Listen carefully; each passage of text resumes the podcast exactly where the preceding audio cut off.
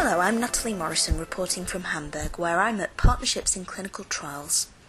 With recent draft documents, risk based monitoring strategies for clinical trials have been a big focus here, and many are questioning how long it will be until full regulations are established. But with the naturally flexible monitoring system, how easy will it be to establish ground rules? We asked experts, including Hazel Wolfart from United Biosource, who told us that regulations need to be established and that therapeutic risk categories are the key. Well, I think the main problem is with doing the risk-based monitoring, you, there's there's no base regulations, and so they're going to have to establish a model. Um, they need to have maybe uh, scheme A, B, and C, creating categories in reference to the type of risk that that certain product that's being assessed uh, would fall into. What could we, you know, what kind of monitoring would we require as, a, as the regulatory body? This is what I would like to see. I don't know. It doesn't exist, but it's what I think we should be done. And say, you know, this is a drug that has high risks.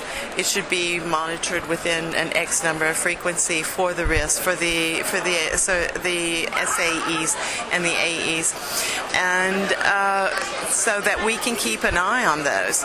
Ralph Oxenfarth from Perceptive Informatics suggested patients should be the focus and that regulators should look to interactive risk based monitoring through EDC systems. I think if regulators take a positive approach to more risk based monitoring, this, this would be helpful for this industry. The question is um, would it be a patient-based risk-based monitoring? Would it be a population-based risk-based monitoring? I think this is something they need to have a look into more details on that. There's currently a lot of initi- initiatives going on regarding risk-based monitoring, and uh, we, from a technology point of view, are able to provide some services within our EDC system to support risk-based monitoring, especially when it comes to source data verification. However, there were also those, such as Icon's Dermot Kenny, who foresee no change needed for the regulatory authorities. I think um, the uh, regulators last year um, put out some pretty uh, clear draft guidance um, that uh, you know gave the industry the opportunity um, to really proceed with rolling out risk-based monitoring.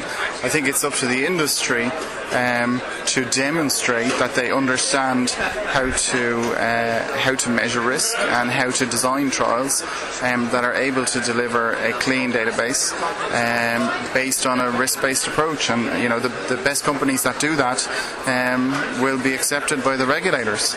And companies that don't do that well will have challenges with the regulators, but I don't see that as being any different to how things are today.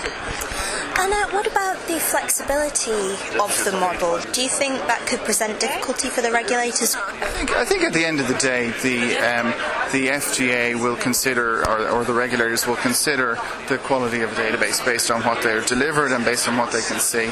Um, today, they receive all sorts of uh, uh, deliverables from many different clients following different approaches. Um, there is no real gold standard in terms of how things are done, and, and, there's a level of interpretation that the regulators have to put into that. I don't see that as changing at all. I think the regulators will continue to uh, proceed down that route. I think the regulators will begin to use um, better technologies to measure risk within databases themselves and to try and identify trends and issues within databases. And I think that will make it easier for them uh, to understand what's going on. Um, but but I, you know I don't think there's a huge change, different challenge for the industry here. I think I think we're just moving down the same track. I'm Natalie Morrison for Outsourcing Pharma. Thank you.